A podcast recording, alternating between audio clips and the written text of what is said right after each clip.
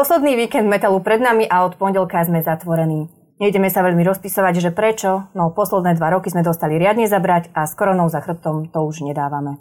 Nemôžeme pokračovať v tomto cirkuse, keď si z nás štát robí srandu. Značka ostáva, my ostávame a keď sa naskytne správna príležitosť a toto peklo skončí, znovu otvoríme brány do toho nášho. Teraz si ideme na chvíľu oddychnúť. Tak napísali majiteľia kaviarne Medrop na Radvinského ulici v Bratislavskom starom meste v sobotu popoludní svojim fanúšikom na sociálnych sieťach a ja som rada, že ich teraz môžem privítať v štúdiu Trendu. Vítam Martinu a Jakuba Jandikovcov. Dobrý deň. Dobrý deň. Ahoj. Vy, keď ste oznámili túto vašu správu na sociálnej sieti, tak ste spôsobili trochu taký rozruch a vaši fanúšikovia sa okamžite začali hrnúť pred Meddrop. Ale oni si možno neuvedomili, že vy ste napísali, že si idete oddychnúť. Čo to presne znamená? Nevyzerá to ako definitívny koniec, ako to teda je? No, o, v priestoroch, ktorých sme, končíme určite. Mm-hmm. Aj firma ako taká SROčka končí a riešime tam tie právne veci a likvidu, likvidujeme ju, ale značku a vlastne naše tváre si nechávame a určite sa nebraníme v budúcnosti nejakej spolupráci alebo predlžovaniu alebo znovu otvoreniu nejakým spôsobom, ale momentálne takto Medrop, ako ho ľudia poznali, končí. Uh-huh. Čiže neoddychujete? Uh, no, oddychujeme možno v tom zmysle, že nebudeme momentálne funkčná kaviareň uh, na tejto v podstate starej lokalite musíme si dať e, asi trošku oddych aj psychicky od tých, tých minimálne toho posledného roku a my tým, že sme sa stiahovali, aj tá rekonštrukcia bola taká trošku náročnejšia jedno s druhým. E, nakopili sa tam veci a teraz asi potrebujeme asi aj psychicky trošku vypnúť od toho vlastného biznisu, trošku sa e, dať dohromady a veľmi rádi by sme pokračovali ďalej, lebo tá káva nás e, ako v skutku baví. Nerobíme to, že by sme teraz chceli zarobiť ťažké peniaze na tom, ale je to v podstate stále pre nás remeslo a chceme sa tomu venovať aj naďalej. Paradoxom je, že svet hovorí o tom, že okolo sa budú otvárať exteriéry, kaviarní, terasy a tak ďalej.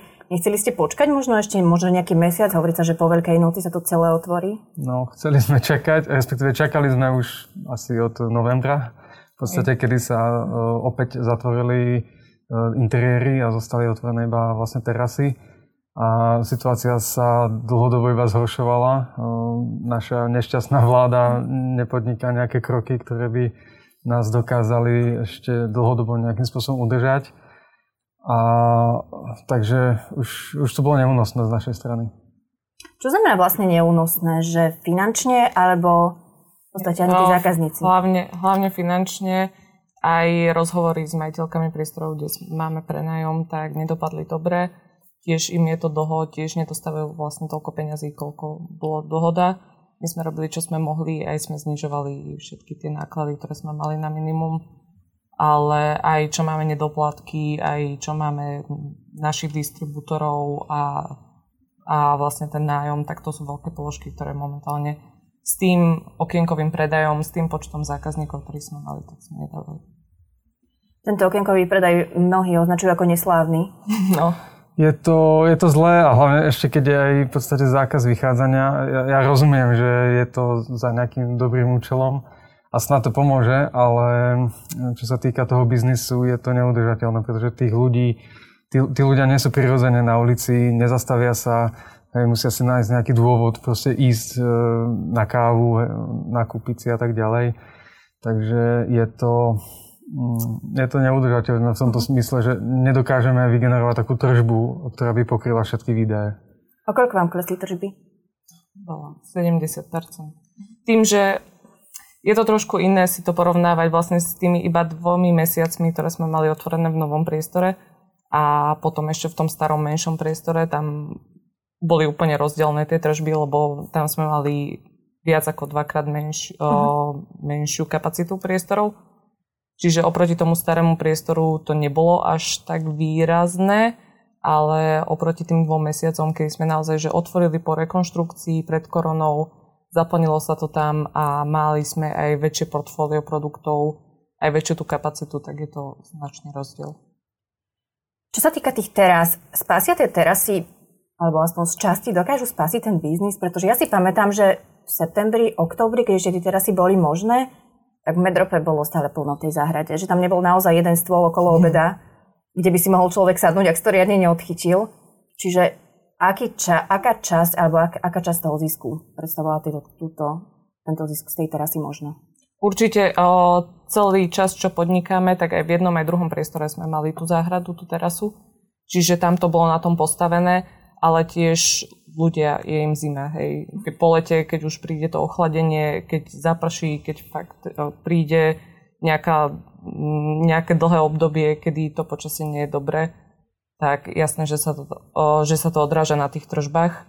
Čiže áno, keď, teraz keď bola, keď bolo vhodné počasie, keď boli dobré podmienky, tak to bolo určite, veľká časť tej tržby bola priamo z toho. Uh-huh. No, rozhodne to pomáha, určite, akože tá, akékoľvek prevádzke, ktorá si môže dovoliť mať e, terasu ideálne e, krytú hej, v, rámci, v rámci povolení od, od hygieny a tak ďalej, ale ne, nedokáže to nahradiť ten, ten akože prirodzený stav. No. Je, je to je to lepšie ako nič, určite lepšie ako okienkový predaj, ale nie je to 100%. Vy ste prišli aj s takým biznis modelom, ak to tak nazvem, začali ste ponúkať obedy svojim zákazníkom. Toto vám ako fungovalo? My sme to nemali úplne novinku, pretože boli sme dva roky v Alze, kde sme mhm. prevádzkovali aj Alza Café a tam sme normálne mali tie obedy, čiže veľa ľudí to poznalo už z toho obdobia. Do týchto priestorov sme išli s tým, že tam sme mali vyhradený priestor aj na kuchyňu, ktorá sa mala spraviť a malo to byť úplne iné portfólio tých vecí, ako teraz, čo sme ponúkali.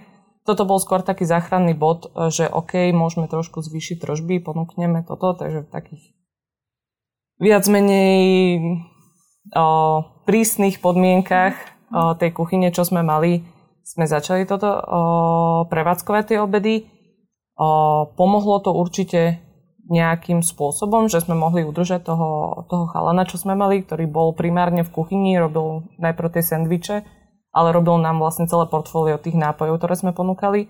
Čiže jemu sme mohli udržať to pracovné miesto vďaka tým obedom a nenudil sa. Čiže s tým to pomohlo a, a tak. Uh-huh. Vy keď ste minútu po pol tretej v sobotu napísali tento status na sociálnej sieti, okamžite ste začali mať obrovské rády pred kaviarňou a všetci písali o tom, aká to je strašne smutná rozlúčka. Povedzte mi, v akom vesmíre to žijeme, že jedine vtedy, keď zákazníka človek vystraší tým, že končí, tak si ten zákazník uvedomí, že ste tu. Mm, no, ak môžem. No, Je to... Žijeme v internetovej dobe. Na človeka v podstate z každej strany teraz číhajú buď nejaké reklamy, alebo nejaké rozlúčky, hej, doba je zlá, čiže je človek z toho strašne presítený. A takisto je dlhodobo doma, takže už je v podstate aj akoby unavený z toho všetkého. A možno si ani neuvedomuje, že vlastne ako, čo sa deje mimo jeho nejaké domácej bubliny. Mm, určite to...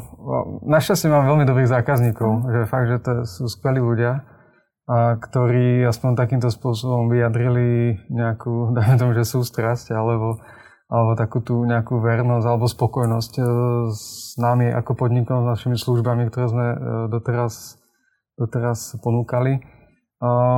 Mrzí nás to, že ani oni e, nemohli chodiť teraz častejšie. Veľa zákazníkov máme, čo robia teraz v kultúrnej scéne a tam je to snad ešte asi horšie ako v gastre. Mm. Takže je to, je to ťažká doba a sme veľmi radi, že prišli aspoň teraz túto sobotu, nedelu a bola to na druhú stranu podľa mňa, podľa mňa pekný víkend. Mm-hmm. Stalo to za to. Aké boli, pardon? O, ja by som ich určite, určite by som to nestávala na tom, že obvinujeme zákazníkov, že teraz keby ste došli mm. celý no, čas takto chodili, tak je to inak. Áno, mohlo by to byť inak, ale je ťažká doba a je strašne veľa podnikov, ktoré pod, treba podporiť, nielen mm-hmm. nás. Hej, aj my chodíme niekde inde alebo objednávame si od niekaďal. A naozaj verím, že tých peňazí momentálne je strašne málo a mm-hmm. že to proste takto vypalilo. Je to možno aj tým, že vo vašom okolí vznikli nové kaviarne v poslednej dobe? Mm, čiastočne asi áno. Aj akože tak samozrejme, že to stiahlo nejakých zákazníkov, ktorí mm-hmm. dovtedy chodili k nám a my, my sa netajeme tým, že máme akoby vyhradených, e, vyhradenú cieľovú skupinu. Ne, nemôžeme a viac sme ani nechceme vyhovieť e, každému, lebo to sa nedá. Hej? Že nechceme robiť produkt, ktorý je nejako široko dostupný. Chceme, chceme sa akoby profilovať na to, čo nás baví, čo nám chutí a to ponúkať zákazníkom a pokiaľ, pokiaľ to osloví dostatočné množstvo, tak je to fajn, čo za normálnych okolností fungovalo. Žiaľ, teraz je to také, že presne je viacero podnikov, ktoré si zaslúžia určite e, podporu, uh-huh. takže ten zákazník si možno potom aj viacej vyberá alebo strieda e, návštevy a tak ďalej. Čiže... Aké ste mali tržby za tento hmm. náročný a veľmi rušný víkend? Uh, no, také asi ako pred rokom. Aha. že keď sme otvorili vlastne po dlhšej pauze, tak ľudia boli z toho nadšení, uh, veľmi radi k nám chodili. To bolo super, bolo čo robiť, to, to, to nás tedy fakt bavilo. No a teraz vlastne po tom roku sa to zopakovalo, že, že zase sme mali po dlhej dobe čo robiť uh, celý deň. Bolo nás asi 5, 5 na placi a, a nenudili sme sa, čiže to bolo, to bolo skvelé. No. Čiže vlastne na tú chvíľku sme sa vrátili do normálneho stavu. Mm-hmm.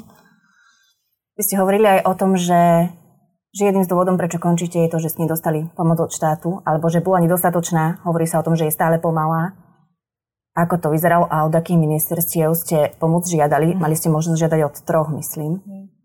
O, toto všetko mala na starosti naša účtovníčka, mm. na ktorú sme to nechávali, ale my žiaľ tým že vlastne hneď ako začala korona a vlastne dva mesiace sme boli úplne zavretí a potom o, sme boli vlastne iba čiastočne, tak o, nám ani tá čiastočná prevádzka nepokrývala ani len ten nájom a ľudí, čiže my sme začali mať veľké nedoplatky voči štátu. Uh-huh. A tým pádom nám o, nevznikol nárok na pomoc od štátu. Lebo my by sme museli zaplatiť strašne veľkú čiastku, všetky tie odvody doplatiť a všetko, aby nám poslali vlastne tú pomoc ktoré by sme aj tak vlastne 20% im naspäť museli Jasne. poslať a potom znova a znova. Čiže pre nás to bolo, že OK, krátkodobo skúsime splátkové kalendáre, skúsime o, si to nejak o, povedať s tými inštitúciami, ale v prvom rade pre nás bolo, že platiť nájom a platiť našich zamestnancov. Potom až bol štát, aby uh-huh. sme to vedeli nejakým spôsobom udržať, keď už bude dobre. Uh-huh. Hej, čiže náš veľký problém bol bohužiaľ voči štátu nepoplatky naše. Mali ste nejakú úľavu na nájme? Čiastočne o, počas prvej vlny, hej, potom o, vlastne naša majiteľka časť toho podielu previedla na vnúčku a tam už bola trošku horšia mm. komunikácia. Vy ste pred necelými dvomi rokmi rekonštruovali. Brali ste si hypotéku na, ten, na túto rekonštrukciu? Uh, nie hypotéku, ale bola tam... Bola Bol tam, tam úver. úver uh-huh. no. Čiže vy ste mali plus splácať ešte aj tento úver a zároveň ste, ako, ako ste to zvládali, respektíve no, nezvládali? nezvládali. To, to, to práve, že sa nám uh, nakopilo. Že... Mali sme odklady, ale tie skončili a tam, keď máte cez 1000 eur splátku a máte priebernú trožbu 200-300 eur denne, tak... Uh-huh. To nevychádza. Nie. Ako teraz vyzerá medrop, čo sa tam deje? Momentálne uh, to tam rozoberáme, skladáme veci na kopu, mm-hmm. hľadáme priestor, kde by sme sa mohli presťahovať, respektíve ne, uložiť veci. Uložiť veci. Jasne. Lebo zatiaľ nebudeme môcť ani nejakú dobu uh, nič prevádzkovať. Musíme dať do poriadku vlastne tieto právne veci, účtovné firmu, starú a tak ďalej. No a s tým, že uh, majiteľia priestorov chcú uh, tam ideálne niečo iné ako gastro, eh, aby Aha, aj oni mali teda nejaké, nejaké peniaze, eh, samozrejme pochopiteľné, takže musíme do konca mesiaca v podstate vypratať priestor. Ešte máte pár týždňov, no? A šťastie trošku. Ja si pamätám, že začiatkom roka Matúš Valo avizoval, že ten parčík pred, práve pred vašou kaviarňou chce nejakým spôsobom revitalizovať a chce z toho robiť také príjemné posedenie a spojiť to gastro a tú celú tam kultúrnu a gastrooblasť pri, pri Bulmetánskom kostole. Hej, to je vtipné, pretože ja som písala na magistra dvakrát, aby sa to tam udialo. Uh-huh, uh-huh. A myslím si, že aj tou našou snahou, že, že sme ich trošku urkovali, sa to aj pohlo. A tak ma to mrzí, že akože na jednu stranu je to super pre tie ostatné prevádzky a určite aj pre tých obyvateľov z okolia z Blumentálskej a tak. je to super, na druhú stranu ma to mrzí, lebo naozaj som urkovala s tým magistrát a naozaj som bola za to, aj som im písala, že rukami svojimi pomôžem, len nech sa tam niečo udeje. Mm-hmm.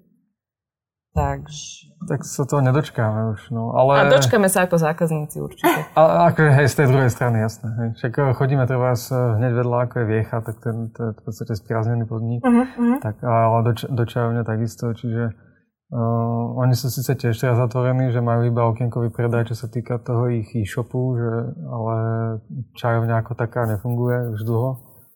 Tak ale tešíme sa. Ako, ja, svet sa nerúca, no akože proste nám to nevyšlo, mezi nás to, ale no, budeme bojovať ďalej niekde inde, niekedy inokedy.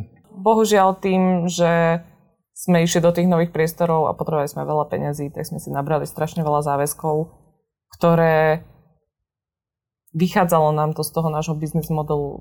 Mali sme x strán, 60 strán máme mm-hmm. o, mhm. nejakého podnikateľského toho modelu, ktorý sme vlastne predkladali tej inštitúcii, ktorá nám na to o, požičiavala peniaze. Vyzeralo to úžasne, vyzeralo to naozaj dobre. O, prvé dva mesiace všetko to pekne klíklo na miesto a kebyže nepríde tá korona a pokračujeme týmto, tak to posplácame. Jasné, že je to ťažké, o, sú tam veľké záväzky, ale bohužiaľ nemali sme plán B a išli sme all in mhm. naozaj mm-hmm. do toho a nevyplatilo sa nám to. Rozmýšľali ste nad tým, že by ste rozbehli e-shop napríklad, hm. ktorým by ste, kde by ste predávali vlastnú kávu, lebo mali ste, alebo kávu teda z priateľených pražiarní, alebo vlastný merch, ktorý ste taktiež mali. Tento biznis model mi viacerým funguje. Hej, my sme o, síce nemali e-shop, ale taktiež sme predávali, dalo sa nám napísať nové na stránku mm. o, skrz tie trička aj kávu a posielali sme po Slovensku o, naše veci ale tiež tam o, treba nejaký veľký základný obnos peňazí, keď chceme aj tú kávu kúpiť, aj vlastne tie trička mhm. vyrobiť a aj napríklad o, tie veci na prípravu kávy. Keď držíme na sklade, tak o, sme sa rozhodli, že nebudeme mať toľko peniazí v sklade momentálne. Keby ste mali znova rozmýšľať o niečím mm-hmm. takýmto ako ísť do biznisu, čo zase opäť rozmýšľate asi, robili by ste tú rekonštrukciu, zväčšovali by ste priestory, neostali by ste radšej v tej tom malej, malej kavni, ktorú mali všetci radi tiež. No, ne, nebolo to ideálne na tom mieste, preto sme, e, preto sme sa aj akoby rozhodli ísť e, do iných priestorov. A s tým že, tým, že boli väčšie, tak sme v tom videli e, ďalšie príležitosti, ako využiť ten priestor, nielen na tú kaviareň, ale tak, ako sme chceli robiť v podstate školiace stredisko uh-huh. a vlastne podchytiť aj tieto veci teraz pomôcť začínajúcim baristom, ľuďom, ktorí sa chcú zdokonaliť v domácej príprave kávy a tak ďalej. Plus tam bola lepšia záhrada, lepší prístup, uh-huh. čo sa týka aj zásobovania, aj celkovo. Mali sme dobré plány, vyzeralo to všetko v poriadku. Čiže... Aj tá cena tam bola bezkonkurenčná. Áno, aj ten Za nájom, aj, aj ten človek, čo to vlastnil, ten predchádzajúci priestor, tak sa tiež nebolo. Uh-huh rozum, rozumných nejakých debat. Uh-huh, Čiže no, išli sme do toho, v podstate riskovali sme, išli sme do toho naplno, ale no, keby to človek vedel odhadnúť, že, že sa niečo takéto stane. E, vôbec sme do, akože, možno sme ešte stále naivní, že, že, že, sme to, že sme do toho tak e, skočili a že sme vsadili všetko na jednu kartu. Ehm, no, musíme sa ponaučiť z toho už. Čo vás teraz po finančnej stránke čaká? Že vy mm. musíte tie dlhy splatiť a chcete sa dostať na nulu až potom začať nové podnikanie? Samozrejme, v prvom rade sú teraz veriteľia naši a normálne všetko ideme legálnou, férovou cestou riešiť a, a hľadáme si prácu, aby sme všetko najprv posplácali a dostali sa niekam no, najlepšie na nulu. Uh-huh. A potom nechceme úplne, že podnikať, chceme určite, máme aj nejakú, nejaké ponuky na spolupráce, tak možno vlastne s našimi tvárami, s našou značkou niekde ďalej postúpiť, s niekým sa spojiť, alebo pre niekoho vymýšľať nejaké koncepty, nerobí nám to problém, ale momentálne asi od podnikania ako takého, ja to, ja priznám sa, ja to nedávam aj teraz, keď to riešime, čo všetko treba, aké papierovačky, právnikov, trestné stíhania, aké hrozia za neviem čo všetko, tak ja, ja vôbec ako... Je fajn povedať, že som konateľka niekde, uh-huh. ale teraz čo riešim, tak naozaj mi to nestojí za tie nervy. Áno, no, chce to na, na nejakú dobu trošku menej zodpovednosti. Hey, Lebo určite. aj napríklad prepušťať zamestnancov je nie vôbec uh-huh. príjemná vec, hlavne keď sú to ľudia, s ktorými sa vám veľmi dobre pr- pracuje a uh, podarilo sa nám spraviť uh, celkom dobrý tím ľudí, eh, ktorí sú s nami stále ešte dokonca a pomáhajú nám ešte aj teraz. Takže to je tiež jedna z vecí, ktoré by som sa nejakú dobu rád vyhol mm-hmm. a neriešil, lebo nie, nie, je to, nie je to nič príjemné. Čiže opäť sa potvrdzuje staré známe, že ísť do gastrobiznisu je risk? Um, je. Akože asi stále je to risk. Záleží, aký, aký je ten koncept, aká je tá idea eh, toho biznisu konkrétneho. Stále sa to dá robiť rôznymi spôsobmi Uh, niekomu to vyjde lepšie, niekomu horšie. Uh, je tam veľa faktorov, čo, čo môžu v podstate prekaziť seba. Alebo, alebo naopak, keď sa to, keď to dobre vypáli, tak, tak určite sa to oplatí. Nemyslím si, že by som to nejako zatracoval teraz alebo niekoho odrádzal od mm-hmm. robenia biznisu. Keď je dobrý nápad, tak si myslím, že sa nájde ľudia, ktorí ho podporia. Vy máte, predpokladám, komunikáciu s takýmito menšími kaviarňami alebo s priateľnými kaviarňami, možno, že aj v okolí, aj v Bratislave. Dokedy to oni ešte podľa vás potiahnu? Lebo ja si všímam, že tých zákazníkov nie je veľa. Hmm. Ťažko, asi ťažko povedať. No, no je to presne, že uh, častokrát nevidíme, čo sa deje za dvermi. Že vidíme možno to, čo sa deje zvonku. Niekedy to môže vyzerať uh, veľmi fajn, že, že OK, niekto sa drží dobre, ale nevieme, čo tí ľudia majú v podstate za tie záväzky alebo čo všetko iné ďalej musia riešiť. Čiže ťažko dá. No ja, ja veľmi dúfam, že nebude veľa podnikov zatvárať, uh-huh. ale už hm, napríklad Stupavár, čo v Bratislave, uh-huh. čo bolo v dome fotografie, tak ten, oni tiež skončili prevádzku Uh, tiež hovoria, že keď bude zase lepšia doba, tak by sa radi niekam vrátili do Bratislavy, ale tiež nebude mať kam chodiť na pivo, keď sa otvoria terasy a interiéry. Takže, takže tak, no dúfam, že tých podnikov nebude pribúdať. Snáď, snáď to vydržia. Budú si ľudia teraz viacej vážiť svoje obľúbené kaviarne? Ja dúfam, Podniky? že hej a fakt to prajem každému podniku aby mal čo najviac takýchto spria- spriaznených zákazníkov a aby ľudia trošku, že ich, snáď ich to zobudilo a naozaj, naozaj teraz dajú tie peniažky, čo môžu o, medzi tie podniky. Uh-huh. Veľmi Ale, to áno, na jednej strane je to o, o ľuďoch, na druhej strane je to akože aj o vláde, alebo teda nejakých, nejakého toho možno lepšieho systému podpory. V podstate nielen gastra, ale tak všeobecne ľudí, ktorí teraz majú ťažké obdobia a buď prišli o prácu, alebo proste tie biznisy nefungujú tak ako normálne. Je, existuje o, o, také, ani nie že hnutie, ale taká iniciatíva 10 pre gastro sa to volá a v podstate tam je iba jediné čo, takže do, dočasne znížiť DPH pre pre podnikateľov, čo, čo by... Pomohlo by to? Určite. Určite. By to znižilo by to obrovské, obrovské náklady, uh-huh. ktoré vlastne... Aj my sme boli pláci DPH, alebo teda ešte sme, a v podstate na to, čo zarobíme, ešte od, odniesť, odviesť 20% štátu, od ktorého potom ďalej akoby nedostanete, nedostanete nejakú podporu. Jasné. Kľudne aj keby nejaké úlavy alebo dočasné v podstate ignorovanie ne, neplatenia niektorých pohľadávok. Však oni majú evidenciu uh-huh. neplatičov, to, to sa nikam nestratí.